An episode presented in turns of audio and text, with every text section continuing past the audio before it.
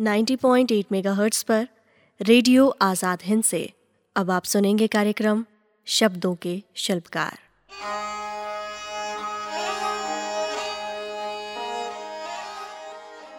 नमस्कार मैं हूँ कंचन। और मैं संदीप। चिंता न कर बेटी जो तेरी फिराक में है फिराक उसी की फिराक में है। श्रोताओं आप समझ गए होंगे कि इस उद्धरण से शुरुआत करने का क्या मतलब है? और शब्दों के शिल्पकार की आज की इस कड़ी में हम किसकी बात करने जा रहे हैं? जी हाँ उर्दू साहित्य के नामावर शख्सियत फिराक गोरखपुरी की फिराक में आज हम गज़ल की दुनिया की खाक छानने जा रहे हैं। फिराक गोरखपुरी, जिस नाम से आप वाकिफ हैं, वो वास्तविक नाम नहीं है। श्रोताओं, वास्तविक नाम है रघुपति सहाय। फिराक उनका उपनाम है, लेकिन उर्दू शेर व शायरी की दुनिया में वे इसी नाम से जाने गए। उनका जन्म 28 अगस्त छियानवे को उत्तर प्रदेश के गोरखपुर शहर में एक कायस्थ परिवार में हुआ था। शिक्षा अरबी, फारसी और अंग्रेज़ी में हुई। पढ़ाई में वो बहुत ही होशियार थे। बीए में पूरे प्रदेश में चौथा स्थान पाया। मगर गाड़ी यहीं नहीं रुकी। इसके बाद वे पहले उत्तर प्रदेश पीसीएस और फिर आईसीएस के लिए चुने गए। भारी कठिन परीक्षा होती थी आईसीएस की। गिने चुने इंडियन ही इसमें सिलेक्ट हो पाते थे। लेकिन रघुपति सहाय जी तो रघुपति सहाय थे। 1920 में जब देश में असहयोग आंदोलन ने ज़ोर मारा तो उन्होंने अपना शानदार प्रशासनिक कैरियर छोड़ दिया। उन्होंने आईसीएस जैसी नौकरी से भी इस्तीफा दे दिया। ये वो ओहदा था, जिसके सामने उस वक्त के राजे महाराजे भी झुकते थे। इंडिया की बात तो छोड़ ही दीजिए। पूरी दुनिया में ऐसी ताकतवर नौकरी दूसरी कोई भी नहीं थी। फिराक साहब की शादी 1914 में उस जमाने के मशहूर जमींदार विंदेश्वरी प्रसाद की बेटी किशोरी देवी से हुई। श्रोताओं, आपको बता दें, ये वो साल था जब प्रथम विश्व युद्ध शुरू हुआ। इस शादी के साथ ही फिराक साहब की ज़िंदगी में भी जैसे एक युद्ध शुरू हो गया। कहते हैं, पत्नी के साथ एक छत के नीचे रहते हुए भी ता ज़िंदगी वे तन्हा रहे। खैर, देशभक्ति के जज्बे में फिराक आईसीएस छोड़कर जेल चले गए और डेढ़ साल वो वहीं रहे। लेकिन जब छूटकर बाहर आए तो जवाहरलाल नेहरू ने उन्हें अखिल भारतीय कांग्रेस के दफ्तर में अंडर सेक्रेटरी की जगह दे दी। बाद में, जब जवाहरलाल नेहरू यूरोप चले गए तो रघुपति सहाय ने ये नौकरी भी छोड़ दी। काबिल तो वो थे ही, और इलाहाबाद यूनिवर्सिटी में वो प्रोफेसर की नौकरी पर लग गए। 1930 से लेकर उन्नीस सौ उनसठ तक वो वहाँ पर इंग्लिश लिटरेचर पढ़ाते रहे। लेकिन शौक उर्दू लिटरेचर का था। तो उर्दू में शेर व शायरी लिखते रहे, जो गुले नगमा नाम की किताब के रूप में प्रकाशित हुई। इस किताब गुले नगमा ने तहलका मचा दिया। पुरस्कार पर पुरस्कार मिले। मसलन ज्ञानपीठ पुरस्कार, साहित्य अकादमी पुरस्कार, उन्होंने एक उपन्यास, साधु और कुटिया भी लिखा है। इसके अलावा कई कहानियाँ भी लिखी हैं। इस संदर्भ में महादेवी वर्मा की याद बरबस ही आ जाती है, जिनकी कविताओं की तरह कहानियाँ भी मार्मिक हुआ करती थीं। जयशंकर प्रसाद का हाल भी कुछ ऐसा ही था। वास्तव में कवि हृदय रचनाकार जब गद्य लिखता है तो उसमें भी काव्य की भावुकता आ ही जाती है, जो उसे एक कोमलता और नज़ाकत प्रदान करती है। हिंदी, उर्दू और अंग्रेज़ी भाषाओं में फिराक साहब की कुल दस गद्य रचनाएँ प्रकाशित हुई हैं। साल 1982 में ये महान सितारा दुनिया में अपनी चमक बिखेर कर अस्त हो गया।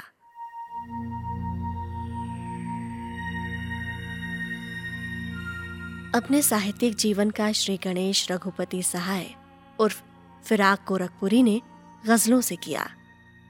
श्रोताओं एक बुनियादी जानकारी यहाँ पर आपको दे दें कि उर्दू शायरी का एक बड़ा हिस्सा रोमानियत, रहस्य और शास्त्रीयता से बंधा रहा है।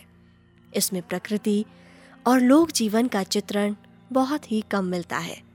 लेकिन नज़ीर अकबर आबादी और अल्ताफ हुसैन हाली जैसे कुछ शायरों ने इस रिवायत को तोड़ा है। फिराक साहब का नाम भी इन्हीं में शामिल है। उन्होंने उर्दू शायरी को नई भाषा नए शब्दों और नए एहसासों से जोड़ा। उनके यहाँ सामाजिक दुख दर्द, जाति जज्बात बनकर शायरी में ढला है। कवि का यही तो धर्म है कि वो अपने जज्बात के ज़रिए समाज का दर्द बयां करता है। उसके दर्द में हर पाठक और हर श्रोता अपना दर्द महसूस करता है। रोज़मर्रा की कड़वी सच्चाई और आने वाले कल के प्रति आशा की किरण इन दोनों को मिलाकर फिराक ने अपनी शायरी का अनूठा महल खड़ा किया है। भारतीय साहित्य एवं शिक्षा के क्षेत्र में अभूतपूर्व योगदान के लिए भारत सरकार ने उन्हें उन्नीस में पद्म भूषण से सम्मानित किया। फिराक गोरखपुरी ने गज़ल, नज्म और रुबाई, इन तीनों ही विधाओं में काफ़ी कुछ कहा है।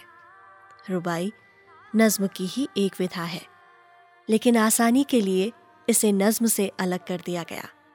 लेकिन फिराक साहब के कलाम का असल और सबसे बड़ा हिस्सा तो गज़ल है, और यही उनकी असली पहचान भी। उन्हें कविता की ये विधा कितनी पसंद थी, खुद उन्हीं के शब्दों में सुनिए।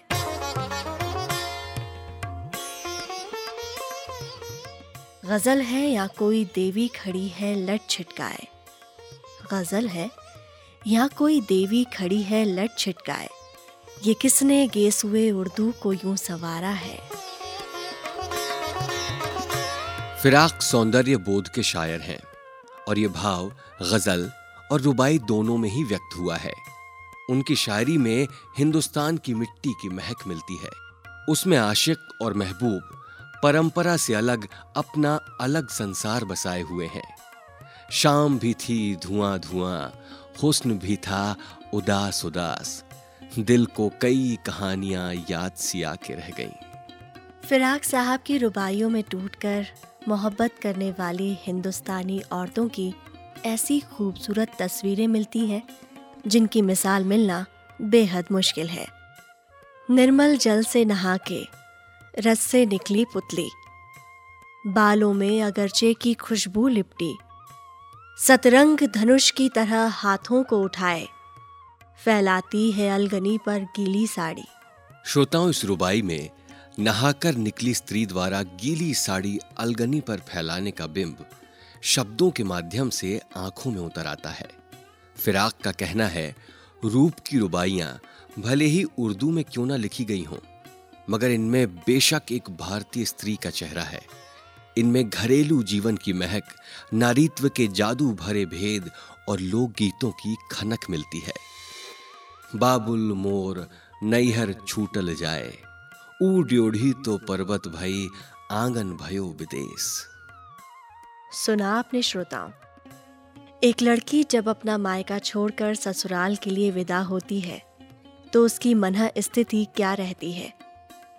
ड्योढ़ी से जैसे ही पाँव बाहर निकालती है, वो ड्योढ़ी उसके लिए एक पर्वत की तरह हो जाती है, और जिस आँगन में खेलकर वो बड़ी हुई थी वो आँगन उसके लिए विदेश हो जाता है।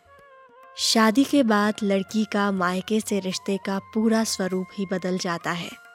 सरल व लोक शब्दों में दिल को छूने वाली जो बात फिराक साहब ने यहाँ कही है, उसके लिए उन्हें एक विदा होती लड़की का दिल रखकर सोचना पड़ा होगा। एक पुरुष के लिए ऐसी यथार्थ अनुभूति को प्रकट करना कोई आसान काम नहीं। एक और रचना सुनिए। बहुत पहले से उन कदमों की आहट जान लेते हैं। तुझे ये ज़िंदगी हम दूर से पहचान लेते हैं। या फिर, न हैरत कर तेरे आगे जो हम कुछ से रहते हैं। हमारे दरमिया ए दोस्त लाखों ख्वाब हायल हैं। और ये देखिए, दिल टूटने का दर्द भी कितना हसीन है। हमसे क्या हो सका मोहब्बत में? हमसे क्या हो सका मोहब्बत में? खैर, तुमने तो बेवफाई की। फिराक साहब एक सौंदर्य प्रेमी कवि थे। बदसूरती उन्हें किसी सूरत में बर्दाश्त नहीं। शायद यही कारण था कि उनका वैवाहिक जीवन तहस नहस हो गया। उनके शब्दों में, मेरा एक ऐसी बदसूरती से पाला पड़ा जिसने मेरे खून में जहर घोल दिया। शायद यही वजह रही कि उन्होंने जिस बीवी को ठुकरा दिया उसकी तलाश वे रूप की रुबाइयों में करते रहे। एक झलक देखिए। आई ने नील गू से फूटी है किरण। आकाश पे अध खिले कमल का जोबन। यूँ उदी फजा में लहलहाती है शफक, जिस तरह खिले तेरे तबस्सुम का चमन। विरोधाभास काव्य का सौंदर्य होता है, लेकिन इसका इस्तेमाल करने की कला आनी चाहिए। फिराग गोरखपुरी इस कला में माहिर है। एक तरफ़ तो उन्हें यकीन है कि हकीकत खुल रही है तो दूसरी तरफ़ ये गुमा है कि वो धोखे खा रहे हैं। सितारों से उलझता जा रहा हूँ। शबे फुरकत बहुत घबरा रहा हूँ। यकीन है कि हकीकत खुल रही है। गुमा ये है कि धोखे खा रहा हूँ। इतना ही नहीं, भरम उनके सितम का खुला है और शर्म इन जनाब को आ रही है। पहलू में बैठे हैं उनके और महसूस ये कर रहे हैं कि दूर जा रहे हैं। भाई, ये सब शायर लोग ही कर सकते हैं। हम आप तो बस दाद दे सकते हैं। भरम तेरे सितम का खुल चुका है। मैं तुझसे आज क्यों शर्मा रहा हूँ? तेरे पहलू में क्यों होता है महसूस कि तुझसे दूर होता जा रहा हूँ? और भी सुनिए। भाई, बहुत ही शिकायत है शायर को अपने उनसे। कुछ इशारे थे, जिन्हें दुनिया समझ बैठे थे हम। उस निगाह आशना को क्या समझ बैठे थे हम? रफ्ता रफ्ता गैर अपनी ही नज़र में हो गए। रफ्ता रफ्ता गैर अपनी ही नज़र में हो गए। वाहरी गफलत, तुझे अपना समझ बैठे थे हम। श्रोताओं, फिराक साहब एक रसिक मिजाज व्यक्ति थे। उनकी कविताओं में प्यार का गम ही नहीं हुस्न का वर्णन भी है। हिंदी साहित्य की एक प्रवृत्ति है नख शिख वर्णन। रीतिकालीन कवियों में खूब मिलती है। इसमें नायिका के पैर के नाखून से लेकर उसके सिर के बालों तक की सुंदरता का बखान किया जाता है। नारी तन का इतनी बारीकी से और इतना मनोहर वर्णन किया जाता है कि जिस नारी का किया जाए, वो भी अचरज में पड़ जाए। क्या ये सब खूबियाँ उसमें हैं? हिंदी फ़िल्मों के बारे में कहते हैं कि नायिका सुंदर नहीं होती। नायिका को सुंदर डायरेक्टर बनाता है। और यही काम साहित्य में नख शिख वर्णन के माध्यम से कवि करता है।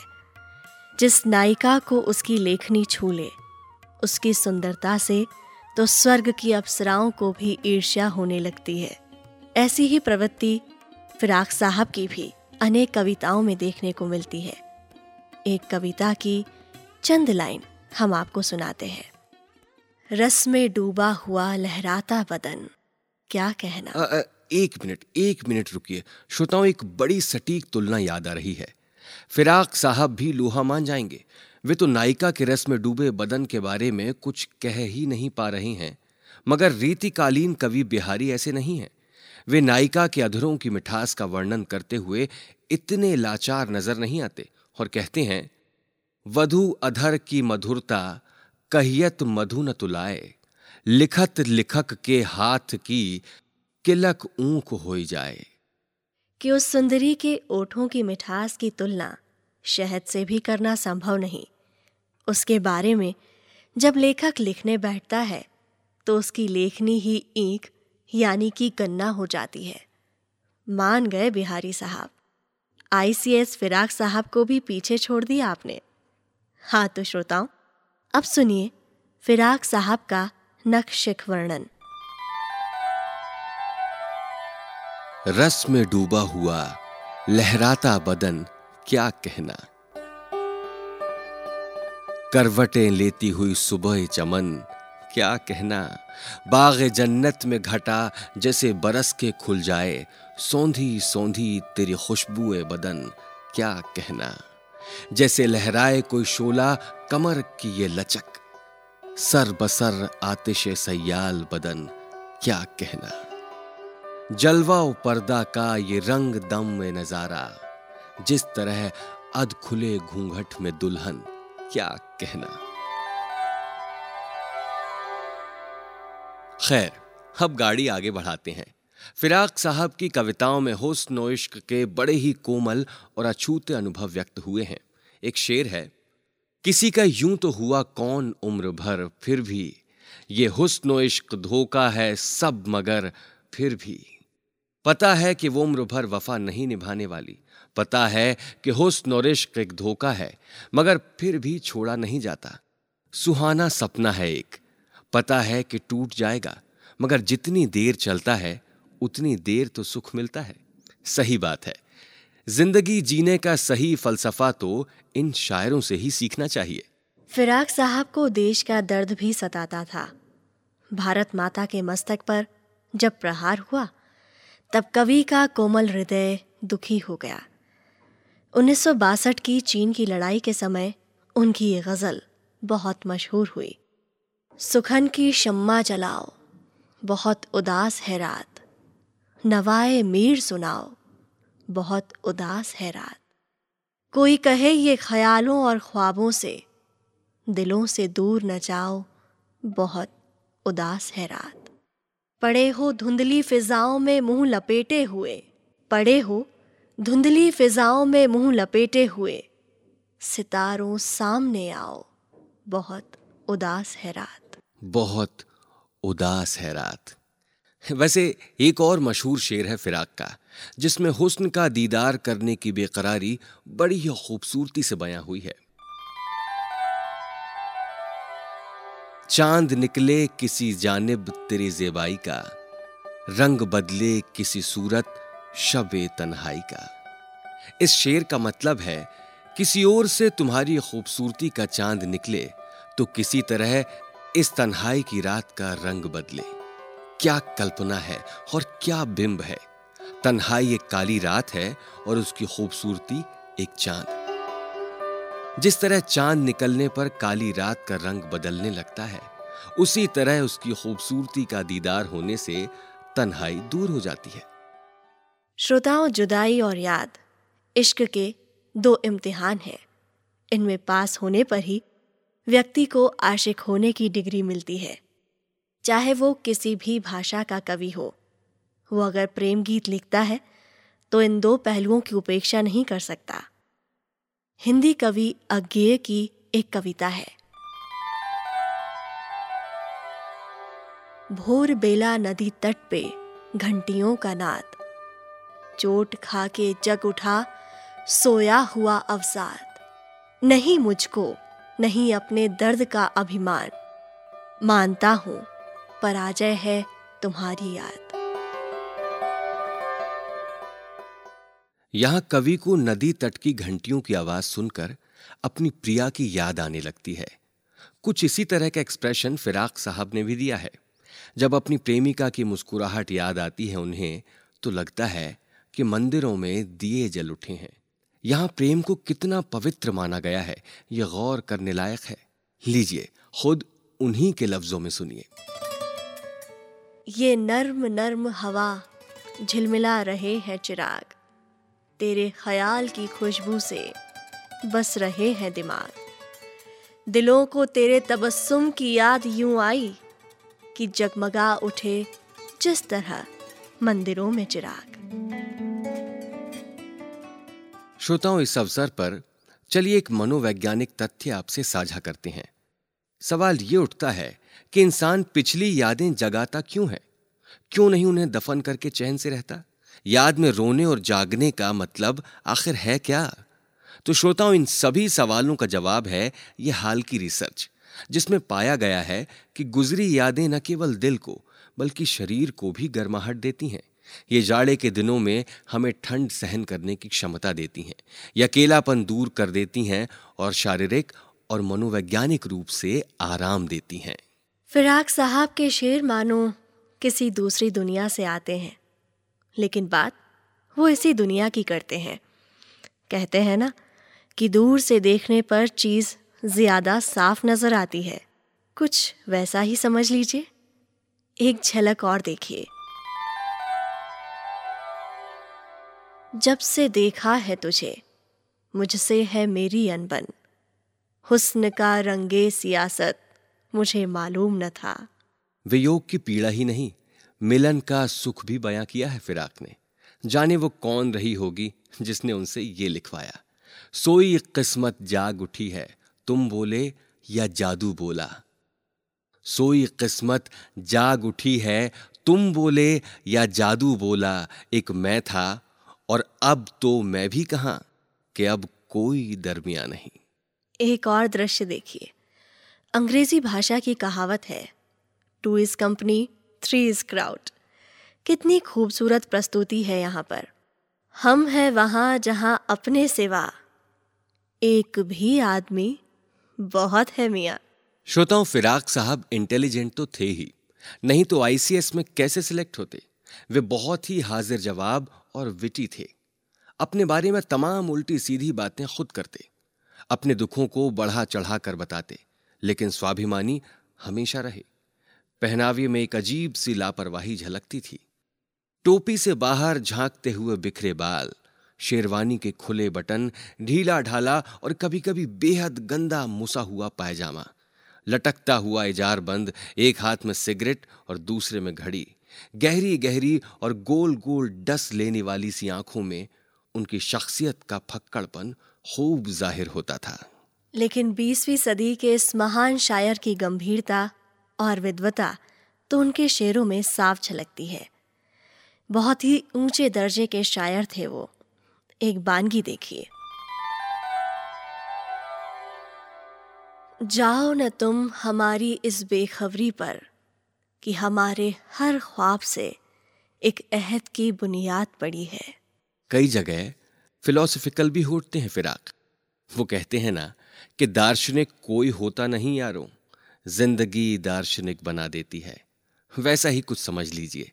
न जाने कौन सी चोट खाने पर फिराक के मुँह से ज़िंदगी की एक कड़वी सच्चाई खुद ब खुद बयां हो गई। कौन रोता है उम्र भर कोई? कौन रोता है उम्र भर कोई आदमी जल्द भूल जाता है। अपने बारे में खास अंदाज में लिखते हुए एक बार फिराक साहब ने लिखा था, आने वाली नस्लें तुम पर रश्क करेंगी हम असरों। जब ये ख्याल आएगा उनको, तुमने फिराक को देखा था? बिल्कुल सही लिखा है श्रोताओं फिराक साहब ने। इलाहाबाद में, जहाँ की फिराक साहब रहा करते थे, जिन लोगों ने भी उन्हें कभी देखा था वो उनके किस्से बड़े ही गुरूर के साथ सुनाया करते थे कि ऐसे बोलते थे फिराक साहब, देखो, यहाँ पान खाते थे। अरे, इसी रास्ते से तो गुजरते थे वो। और हाँ इस मकान में रहते थे। तो श्रोताओं, चर्चा की शुरुआत हमने जिस लाइन से की थी, अरे वही लाइन, चिंता ना कर बेटी, जो तेरी फिराक में है, फिराक, उसी की फिराक में है। ये फ़ेमस कोटेशन है फिराक साहब का कहा हुआ, जिसे इलाहाबाद के पुराने लोग मज़े ले लेकर सुनाया करते थे। प्रसंग ये था कि किसी लड़की के पीछे कुछ लड़के पड़े थे और फिराक साहब उन लड़कों के पीछे पड़ गए। लड़कियों को आश्वासन दे डाले और कह गए ऐसा। उनसे संबंधित हर चीज़ इतिहास का दस्तावेज़ है। बहुत ही खास हो गए वो मरने के बाद। श्रोताओं, कहते हैं कि फिराक साहब के शेरों ने कई लोगों को खुदकुशी से बचाया था। ये सच है कि हकीकी शायरी बुझे हुए दियों में रोशनी का संचार करती है और टूटे हुए दिलों के छोटे छोटे टुकड़ों को जोड़कर इस तरह मुकम्मल कर देती है कि कोई दाग, धब्बा या जोड़ नहीं रह जाता। इसीलिए तो फिराक साहब को फिजिशियन ऑफ़ द सोल कहा जाता है। श्रोताओं, कविता एक दवा है और अच्छी कविता उम्दा दवा। दिल के दर्द की दवा तो जितना कविता और संगीत है, उतनी कोई और चीज़ नहीं। फिराक के शेरों में ज़िंदगी के दुख दर्द को और मन की उलझनों को इतने कलात्मक तरीके से पेश किया गया है कि पाठक उनमें डूबता ही चला जाता है और डुबकी लगाकर जब वो बाहर निकलता है तो खुद को बिल्कुल तंदुरुस्त पाता है। लीजिए ये एक दर्द देखिए, कितनी कलात्मकता से बया हुआ है। इश्क के कुछ लम्हों की कीमत उजले उजले आँसू हैं। इश्क के कुछ लम्हों की कीमत उजले उजले आँसू हैं। हुस्न से जो भी कुछ पाया था, कौड़ी कौड़ी अदा किया। जब इलाहाबाद यूनिवर्सिटी में वो पढ़ा करते थे तो वहाँ उनके सहपाठी अमरनाथ झा हुआ करते थे। इनकी दोस्ती बड़ी ही अटूट थी। लोगों ने सोचा कि किस तरह इन्हें भिड़ाया जाए। योजना बन गई। एक महफिल में जब ये दोनों दोस्त बैठे थे तो एक साहब दर्शकों को संबोधित करते हुए कहते हैं, फिराक साहब, हर बात में झा साहब से कमतर हैं। लोगों ने सोचा कि सुपीरियोरिटी कॉम्प्लेक्स के शिकार फिराक इस बात पर ज़रूर अपने दोस्त से झगड़ेंगे। लेकिन फिराक बड़े ही हाजिर जवाब निकले। जवाब क्या देते हैं देखिए। भाई अमरनाथ बड़े ही गहरे दोस्त हैं मेरे, और उनमें बड़ी खूबी यह है कि वो अपनी झूठी तारीफ़ कभी पसंद नहीं करते। श्रोताओं, जीवन के अंतिम दिनों में जब सेहत साथ छोड़ने लगी फिराक साहब का तो वो बिल्कुल तन्हा हो गए। अपने इस अकेलेपन को उन्होंने कुछ इस तरह बयां किया। अब अक्सर चुप चुप से रहे हैं। यूँ ही कभू लब खोले हैं। अब अक्सर चुप चुप से रहे हैं। यूँ ही कभू लब खोले हैं। पहले फिराक को देखा होता, अब तो बहुत कम बोले हैं। वाह शायद ये शेर भी फिराक साहब ने अपनी ज़िंदगी के आखिरी दिनों में लिखा। अब तुमसे रुखसत होता हूँ, संभालो साज गज़ल। अब तुमसे रुखसत होता हूँ, आओ संभालो साज गज़ल। नए तराने छेड़ो, मेरे नगमों को नींद आती है।